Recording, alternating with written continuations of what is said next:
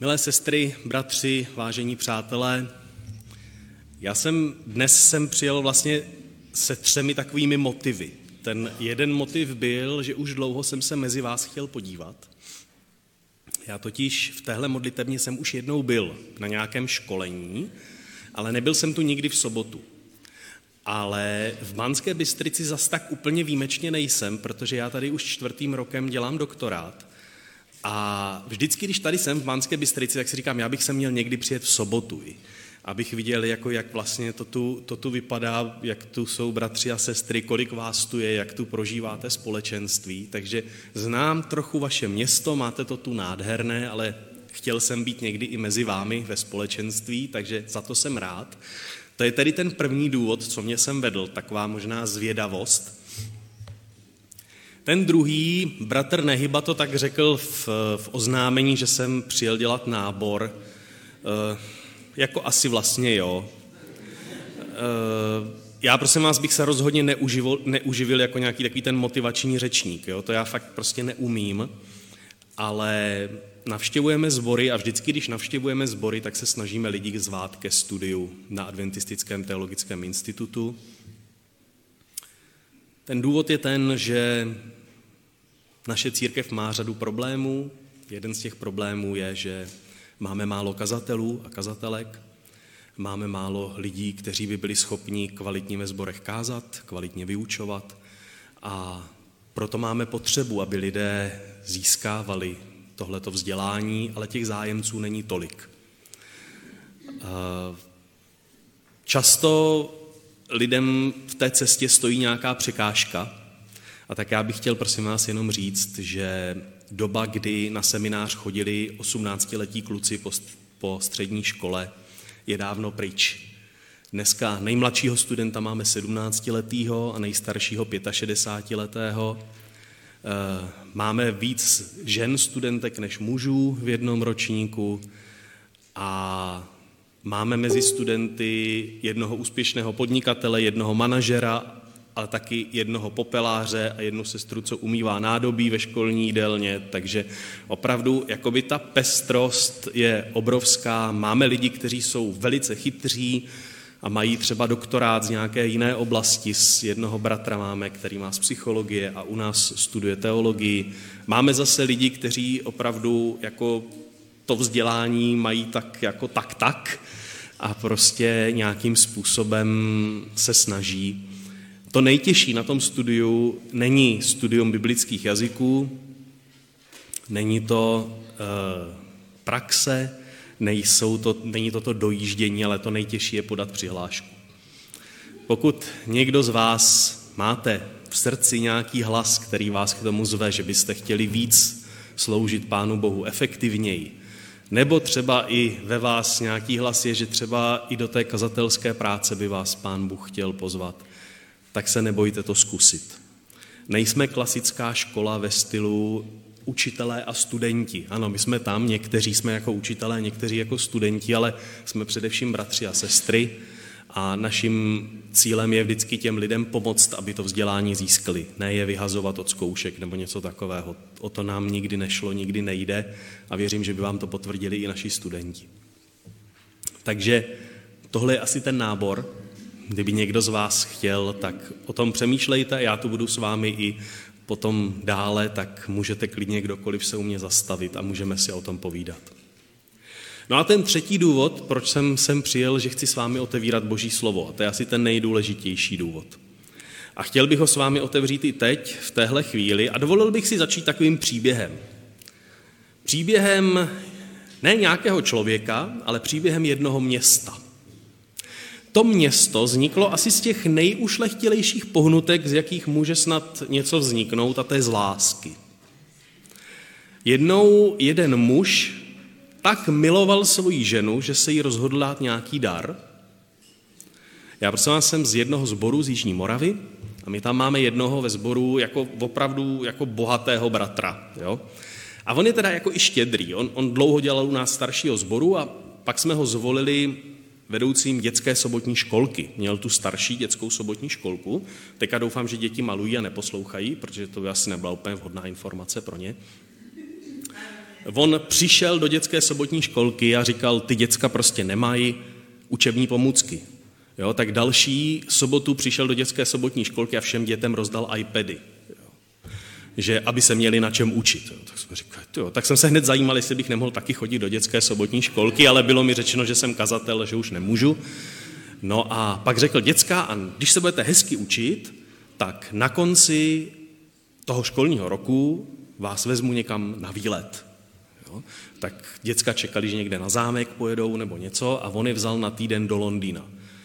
Jo, děcka byli samozřejmě nadšený, no a učili se další rok jako velice pečlivě a to jim za odměnu dal, že jeli na týden do Dubaje s ním. Jo, tak potom jsme radši při dalších volbách už jsme ho nezvolili znova vedoucím sobotní školky, protože jsme se báli, aby se nám to někde nezvrhlo ještě úplně. Ale on je opravdu takhle jako velice štědrý a on je tak štědrý i ke své manželce. Jsme nedávno u něj byli na návštěvě, jsme tam přišli a on má na dvoře takovou obrovskou voliéru. Já jsem říkal, co to tady máš? A on říká, my jsme se s manželkou dívali na pohádku o Vánocích a tam byly nějaký pávy. A jí se to hrozně líbilo, tak jsem jí koupil deset pávů. Jo? Říká, to je fakt, jako, tak, takhle se projevuje, jo? ale co my ostatní normální chlapi, jako jak to máme dorovnávat, jo? tohle, toto se prostě jako nedá. No a tenhle ten muž, o kterém chci mluvit, ten byl ale jako ještě štědřejší než tenhle ten náš bratr. Pre ten své ženě dal město. Jo? To, už, to už prostě je opravdu manžel, který miluje svou manželku, dá jí město. A možná, že manželky byly stejné tenkrát jako dneska, taky on, da, on jí dal lázeňské město, jo, aby to bylo takový jako pohoda prostě a tak. A to město bylo opravdu velice krásné, bylo na velice dobrém místě, stálo na takové křižovatce obchodních cest, takže díky tomu to město velice bohatlo a bylo bohaté. Eh, mělo to, co v tehdejší době antická města měly, mělo svůj, svůj stadion, nemělo jedno divadlo, jak mývaly antická města, mělo dvě divadla, eh, mělo dokonce něco jako vysokou školu, mělo banku, tak dobrou banku, že Cicero, Možná znáte, to je takové známé antické jméno. Cicero ve svých spisech do, doporučoval lidem, když někde do banky, tak tam si dejte peníze, to je velice výhodné. Problém je, že když člověk je zamilovaný, tak občas dělá takový jako zbrklý rozhodnutí a evidentně tenhle ten muž, když té své ženě dával to město, tak udělal taky jedno zbrklé rozhodnutí. A to, že mu nedošlo, že to město se může časem rozrůst a že ne, ne, ne, neudělal ho na místě, kdy byly dostatečné zdroje pitné vody a tak tu vodu museli přivádět akvadukty ze dvou sousedních měst. Eh, v jednom městě, to bylo taky lázeňské město, a tam měli krásnou horkou vodu, v řídlo. Problém bylo, že než to doteklo do tohohle města, tak ta voda už byla taková vlažná. V tom druhém městě měli normální vodu, ale než dotekla do toho města, taky už byla zase vlažná. Takže s tou vodou tam měli trochu problémy, měli neúplně kvalitní a měli jí málo. Dokonce to vedlo k tomu, že v tom městě vydali vyhlášku a kdybyste si tu vyhlášku četli, tak byste řekli, to je úplně jako to by dneska mohla vydat Banská Bystrica a v podstatě by to úplně, já nevím teda, jestli tady máte problémy s vodou, jo, ale u nás v České republice se furt mluví, jak vody je málo. Já mám furt pocit, že je dost, ale prostě furt se o tom mluví. No a ta vyhláška měla všechny takové ty moderní, prostě to omezení zalévání záhonků, omezení napouštění bazénů, výzva obyvatel, aby šetřili pitnou vodou jo, a tak dále. Prostě jak dneska, kdybyste to obsali. A je to první historická vyhláška o vodě, kterou známe z dějin. No a vy, kteří Bibli trochu znáte, tak asi už tušíte, že mluvím o městě, která se jmenuje Laodikea. Uh, Manželka toho krále Antiocha se jmenovala právě Laodikea a on po ní to město pojmenoval, protože to měl být dar pro tuhle tu jeho manželku. Bylo to město, které on chtěl zalidnit a tak tam nechal sestěhovat nebo pozval tam osadníky z různých měst. Mimo jiné tam pozval i celkem silnou židovskou komunitu. Eh, ta židovská komunita byla zaprvé početně silná, ale i byla velice bohatá, protože ty židé tam se dali na to podnikání, že oni, tady ne, před chvílí jste dělali sbírku, oni taky dělali sbírku a u Židů se dělala sbírka, že se vždycky ty peníze jednou za rok nazhromáždili a posílali se do Jeruzaléma. A tak je zaznamenáno, že když měli tu sbírku každý rok, tak zhruba každý rok se židé složili zhruba na 6 kilo zlata, které posílali do Jeruzaléma. Na dnešní ceny, vím to teda v českých korunách, omlouvám se, na eura jsem nepřepočítal, zhruba 7,5 milionů českých korun by to vyšlo. E, dokonce Laodikea se trochu bála, aby to nedevalvovalo jejich měnu, tak to židům asi dva roky zakázali, a protože se báli, že prostě poklesne měna. Eh, Laodika měla víc různých výhod. Měla velice kvalitní pastviny ve svém okolí a pásly se tam ovce a oni potom z té vlny tu vlnu barvili zvláštním způsobem do takové černofialové barvy a to vyváželi. To byl vývozní artikl tohohle města, který byl známý po celém tehdejším světě. Jak jsem říkal, že měli něco jako lékařskou fakultu, tak ta fakulta byla zaměřená na farmacii a vyráběla se tam taková zvláštní drahá oční mast, která se jmenovala kolírium a sloužila na oční záněty a byla také žádaná a vyvážená do celého tehdejšího světa. Eh, pocházejí z toho města čtyři filozofové známí, dokonce jeden z jejich obyvatel se stal králem v Arménii. Tak byl bohatý, že oni si ho pozvali do Arménie, aby byl jejich králem. A do tohoto města jednoho dne Pavlův spolupracovník Epafras přinesl evangelium. A část obyvatel toho města se stalo křesťany. A to, co byl problém v Malé Ázii, v různých jiných městech, že se mezi sebou hádali e, křesťané z Židy, tady ku podivu ten problém vůbec nebyl. Historici to vysvětlují tak, že i křesťani, i židi měli jiný starosti, oni se všichni věnovali biznisu a neměli čas se tolik hádat. A tak zdá se, že soužití mezi křesťany a židy v tomhle městě je celkem poklidné. Dokonce i ta církev je taková jako relativně poklidná. Když to srovnáme s tím, co se dělo v Korintu, co se dělo v Efezu, jaké tam byly vztahové problémy, jaké tam byly náboženské problémy, tak Laodika nemá žádný takový jako speciální problém. Možná i to je důvod, proč se nám nezaznam, ne, ne, nebyl nám zaznamenán dopis, který Pavel do tohoto sboru napsal. My víme z jedné poznámky, že Pavel napsal list do Laodice, ale nemáme ho. Možná tam nebylo nic speciálního, možná se ztratil, nevíme. Prostě ten list neexistuje, ale víme, že existoval. Každopádně zachovalo se nám jedna krátká zpráva do, do Laodice z knihy Zjevení Janovo.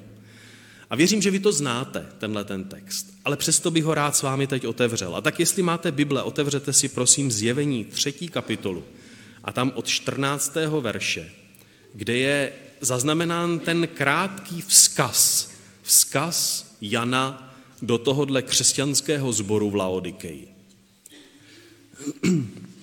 Budu číst ze zjevení třetí kapitoly od 14. verše. Andělů církve v Laodikeji piš. Toto praví ten, jehož jméno jest Amen, svědek věrný a pravý počátek stvoření božího. Vím o tvých skutcích, nejsi studený ani horký. Kéž bys byl studený anebo horký, ale že jsi vlažný a nejsi horký ani studený, nesnesu tě v ústech. Vždyť říkáš, jsem bohat, mám všechno a nic už nepotřebuji. A nevíš, že jsi ubohý, bědný a nuzný, slepý a nahý. Radím ti, abys u mne nakoupil zlata ohněm přečištěného a tak zbohatl. A bílý šat, aby ses oblékl a nebylo vidět tvou nahotu a mast k protření očí, abys prohlédl. Já kárám a trestám ty, které miluji, vzpamatuj se tedy a činí pokání. Hle, stojím před dveřmi a tluču. Zaslechne-li kdo můj hlas, otevře mi, vejdu k němu a budu s ním večeřet a on se mnou. Kdo zvítězí, tomu dám usednout se mnou na trůn, tak jako jsem já zvítězil a usedl s otcem na jeho trůn. Kdo má uši slyš, co duch praví církvím. Text, který je známý, v adventismu možná speciálně známý, protože my předpokládám většinou známe to rozdělení, že těch sedm listů, těch jednotlivých zborů, má vlastně tři významy. Ten první význam, že to bylo adresováno nějakému konkrétnímu sboru v dějinách, konkrétně té Laodikei. A když to čteme a víme trochu, co to bylo za město, tak si uvědomujeme, ano, to bylo jako velice prostě adresné těmhle těm lidem. Protože je tam ta zmínka o té vodě, ze kterou v tom městě měli problém a znali to všichni obyvatelé toho města, to byl jejich problém, jejich bydlení v tomhletom městě. Eh, příměry, které tam jsou použité, mast k protření očí. Oni věděli, že to je vývozní artikl jejich města, že jejich město je po celém světě známé jako to, které prodává nějakou tu mastičku. E, oblečení byl další, druhý vývozní artikl, který se vyvážel z tohoto města. A tak, když se o těchto věcech mluví, tak ty lidé říkají, aha jo, to, to je o nás, to je prostě o našem městě. Když je tam řeč o tom, že to město je bohaté, tak možná na ilustraci jednu takovou věc.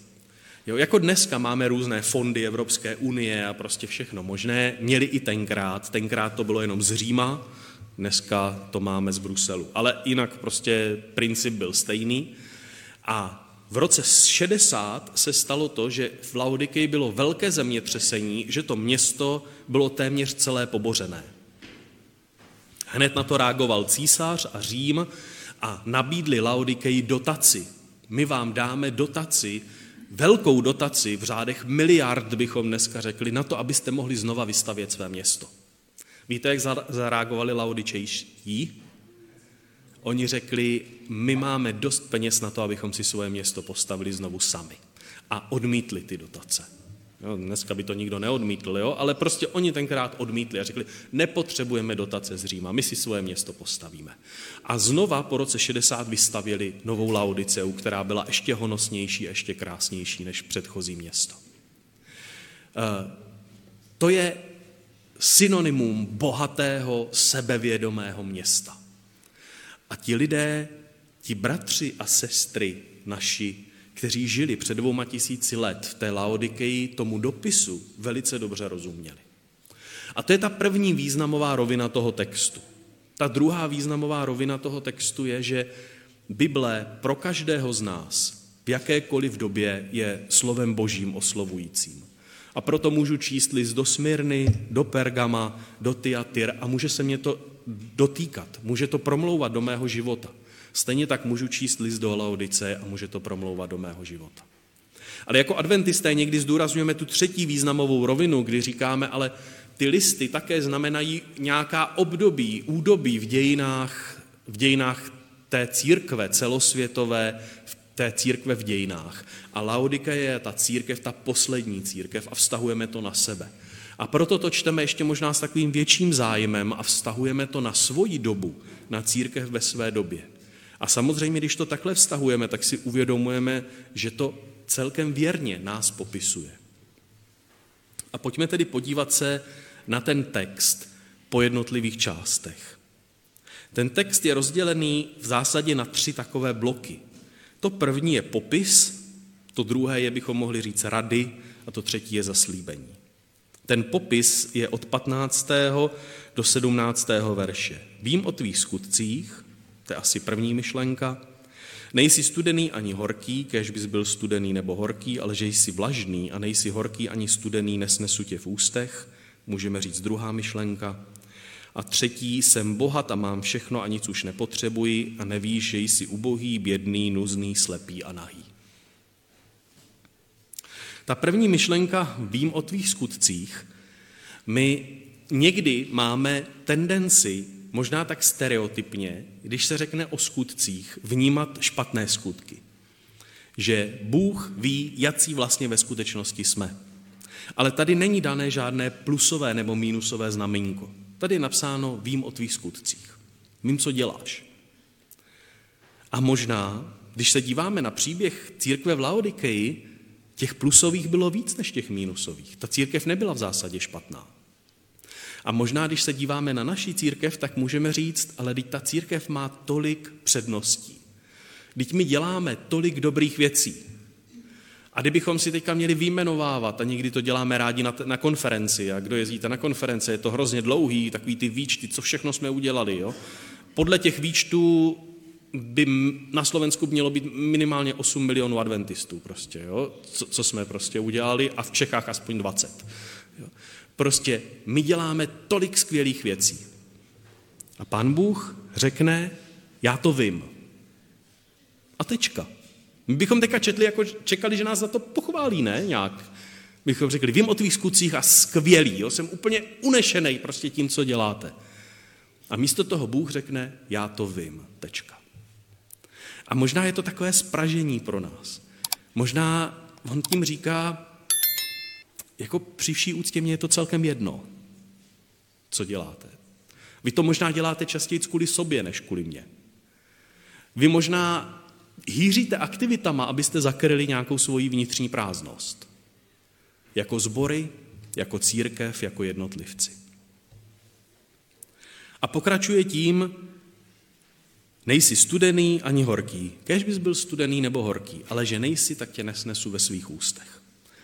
Eh, to slovo, které je tam v řečtině použito, doslova znamená pocit na zvracení.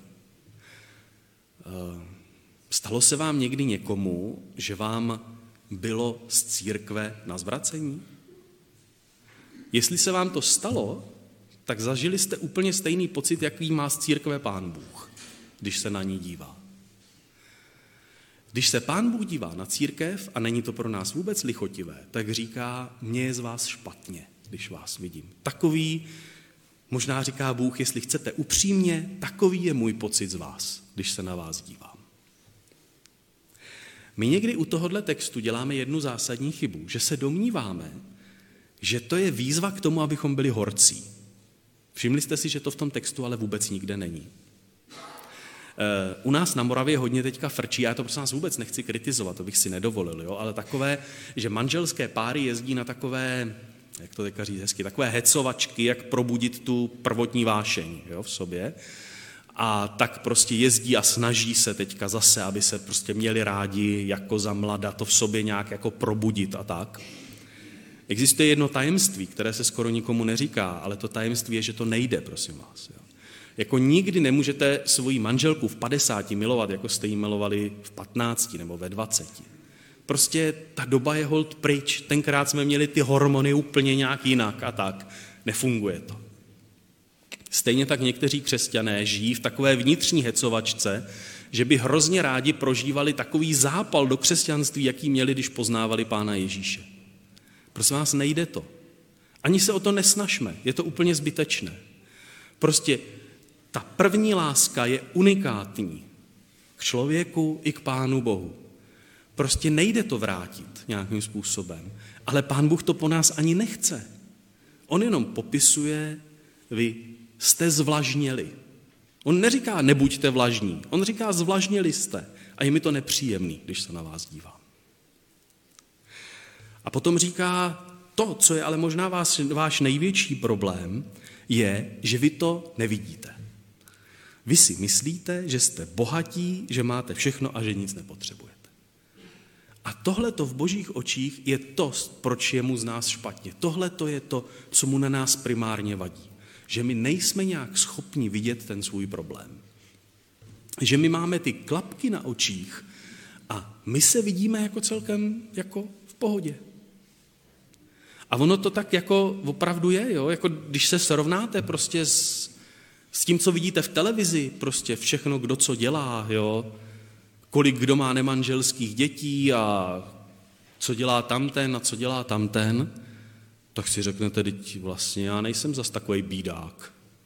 Jo? Tak prostě nějak jako celkem to jde, ten, ten můj život i ne, jako...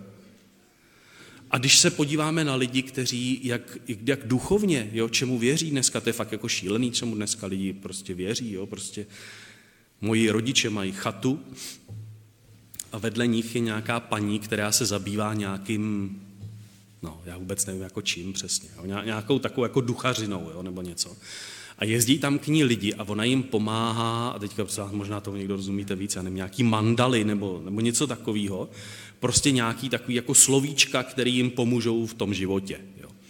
A já jsem tam jednou byl u rodičů na, na zahradě, něco jsem tam s taťkou dělal a vedle si zrovna povídala a ona nás neviděla, oni byli tak za rohem, paní s nějakou tou svojí klientkou. a mluvili o tomhle a ta paní říkala, víte, jako mě to tak hrozně pomáhá, jo, a, a kameny, jo, já prostě, prostě vždycky ten kámen, který je můj, já ho mám v kapse a prostě žmoulám ho, když ho držím v ruce, jak úplně cítím tu sílu, jak mě to prostupuje prostě a tak. A, a nebo kaštany, jo, když jsou čerství kaštany, tak furt to nosím po kapsách a furt ty kaštany prostě držím v ruce a úplně cítím, jak mnou ta energie prostupuje. A takovýhle řeči, jo, jsem říkal to. A potom si stěžovala a říkala, víte, ale můj manžel to je hrozný ignorant, hrozný. Víte, co on mi na to řekl, když jsem mu to vykládala? Že on, když je nervózní, si prej vydloube kuličku z nosu a žmoulá a že ho to taky uklidní. A já jsem nemohl jsem se vyprskl, začal jsem se smát, protože jsem si říkal, to jako evidentně manžel dával své manželce na, na jevo, co si myslí o jejich náboženských názorech.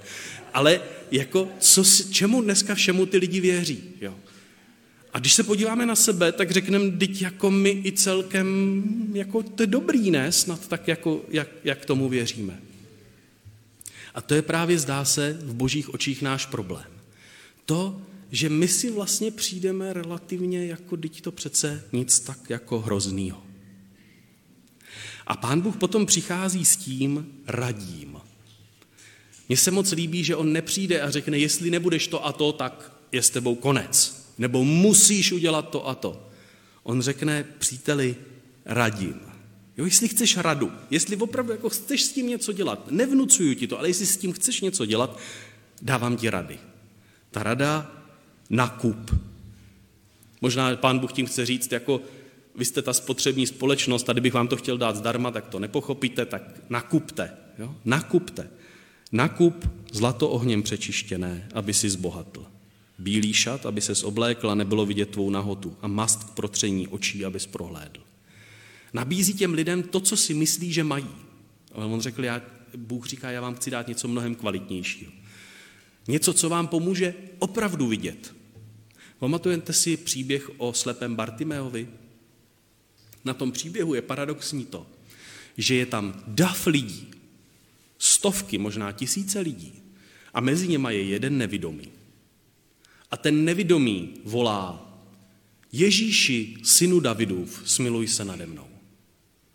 Jediný slepý Bartimeos je schopný pochopit, kdo je Ježíš Kristus.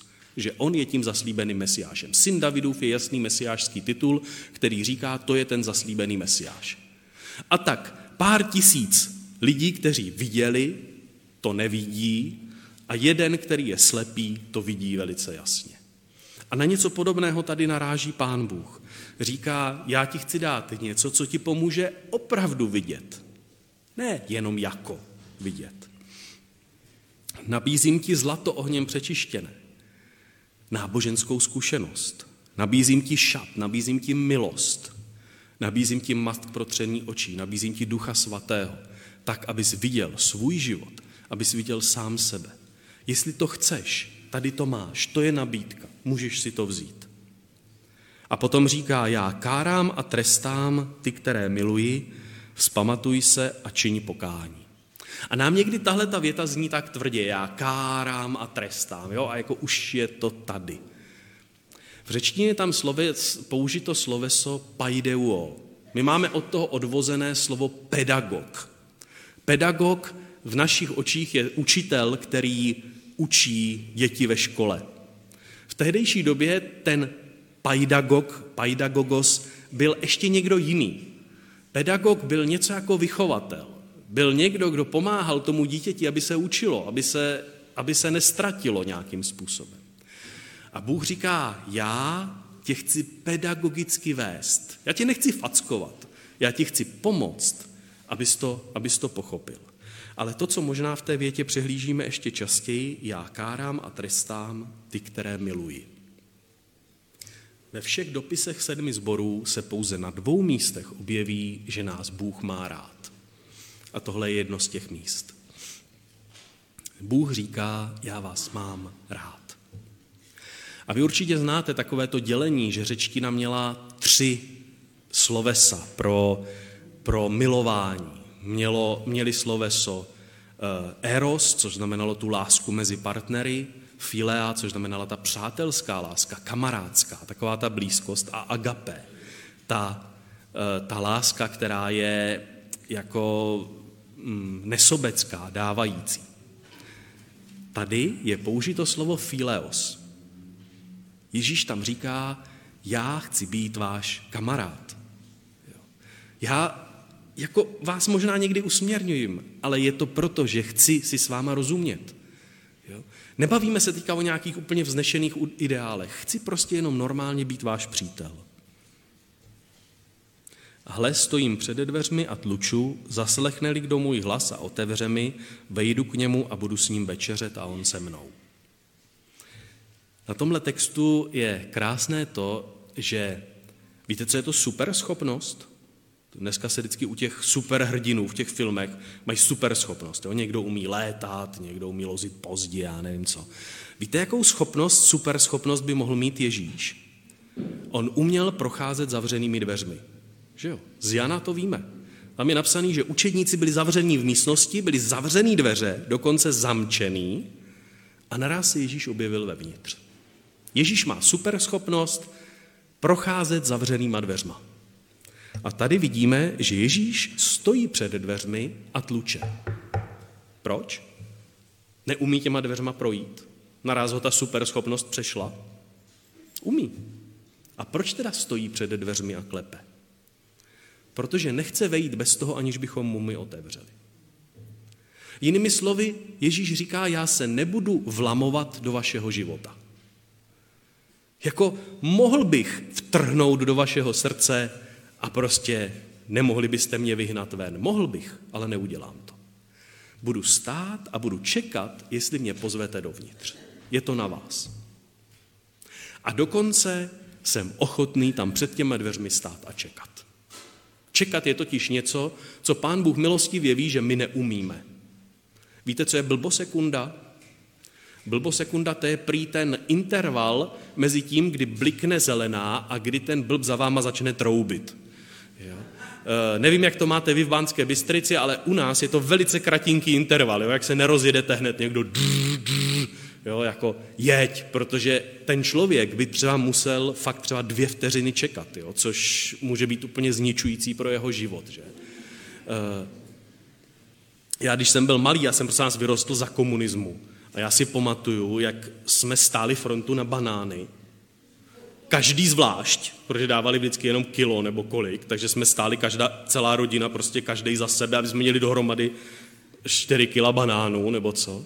A, ale ta fronta byla prostě jako hrozně dlouhá. No ale co je jakoby nejšílenější, že my jsme v té době neměli mobily. Takže já absolutně nevím, co jsme v té frontě dělali. My jsme tam prostě asi normálně jenom stáli, jo, což je úplně jako pro dnešní generaci, zkuste to říct dětem, to je naprosto šílený pocit. Jo. Možná to znáte, jak si dva pathfindři povídají, jo, je to reálný příběh, to není vymyšlený. Jo. Jak si dva pathfindři povídají a jeden tomu druhému říká, hele, ten tábor, to je úplně ujetý, že jo. jo. Prostě jako ty záchody, to bych pochopil, jo, že mají tady nějaký suchý. Jo. A tu kuchyni, jo, že nám to dávají do nějakých šusů, to bych taky ještě snesl, ale oni tu nemají Wi-Fi. Jo. A děti naprosto jako vykolejený. Že jo? Takže my neumíme čekat, my neumíme se zastavit a čekat. A pán Bůh říká, dobře, tak jako fajn, jestli to neumíte vy, čekat budu já. Čekat budu já před dveřmi, až vy mi otevřete. A nakonec tam zazní zaslíbení. Kdo zvítězí, tomu dám usednout se mnou na trůn, tak jako jsem já zvítězil a usedl s otcem na jeho trůn. Já si dovolím jednu takový malý exkurs do knihy Zjevení, který ale v tomhle je pro mě alespoň velice zajímavý. Když se podíváte do prvního listu, do prvního eh, listu, který je eh, v knize Zjevení, který je napsaný do Efezu, tak zjistíte, že na konci je napsáno, kdo zvítězí, tomu druhá smrt neublíží. Když se podíváte do Pergama, do listu, do druhého, tak tam je napsáno, tomu, kdo zvítězí, dám jíst ze skryté many a dám mu bílý kamínek do Tiatyr, zjistíte, že tam jsou už tři věci zaslíbené. Potom čtyři, pak pět, pak šest a Laodika je poslední list. A logicky, pokud by měla pokročovat ta posloupnost, tak by jich mělo být sedm. Mělo by tam být sedm zaslíbení. A ono tam je jedno. Jenom. My si můžeme říct proč. Ale to jedno je totiž zvláštní. Abychom tomu porozuměli, musíme se vrátit do tehdejšího období do starověku. Tenkrát král seděl na trůnu a všichni okolo stáli. Neexistovalo, aby když král si sedl na trůn, aby někdo si sedl taky. Prostě všichni poddaní museli stát. No ale jedna věc neexistovala nikdy, nikdy, nikdy. A to je, že by někdo si sedl na trůn toho krále. Když přišel do místnosti a řekl, hele, to je tady volno, já bych si jenom takhle posadil prostě. Takového člověka by zabili prostě, bez milosti. Ale existovala už tenkrát jedna jediná výjimka. Víte jaká? Když přiběhl nějaký ten šprček prostě malý za svým tatínkem králem a drapal se mu na klín, tak to byla ta chvíle, kdy ty králové prostě udělali tu výjimku. Nikdo jiný si to nemohl dovolit. Ale to dítě si vzal na klín a mohlo tam sedět s ním. Jestli je tady napsáno, tomu, kdo zvítězí, dám usednout se mnou na trůn, můžeme tam cítit narážku na něco takového. Sednout na boží trůn je, je nesmysl. To nejde. My nepatříme na boží trůn. Patříme tam leda, jako boží děti, který on si tam chce vzít na klín. A proto, ač to zaslíbení je jenom jedno, tak je vlastně nejsilnější ze všech těch zaslíbení, který zazní v dopisech sedmi zborů. Pán Bůh říká, já chci mít k tobě takový otevřený vztah. Já chci mít k tobě tak blízko, jako má ten táta, který si vezme na klín to dítě, který může s ním sedět na trůnu, které má to privilegium. O čem je list do Laodice? List do Laodiceje je při vší úctě, bratři a sestry, že Pánu Bohu je z nás špatně. A že je mu úplně jedno, co děláme a neděláme, ať dobrého nebo špatného. Všechno už viděl. Viděl horší věci a viděl i mnohem lepší věci, než děláme my. To, co mu vadí na nás, je, že si nejsme schopni uvědomit, že nám chybí vztah s ním jako se, se svým stvořitelem. Že možná děláme spoustu dobrých věcí, Možná dokonce si i čteme Bibli, ale chybí nám vztah s Pánem Bohem. A proto k tomuto nás pozývá. Říká, já chci stát před vašimi dveřmi, já chci klepat, já chci čekat, já chci mít s vámi vztah, tak jako má otec se svým dítětem, které si posadí na, tru, na klín, když sedí na trůnu.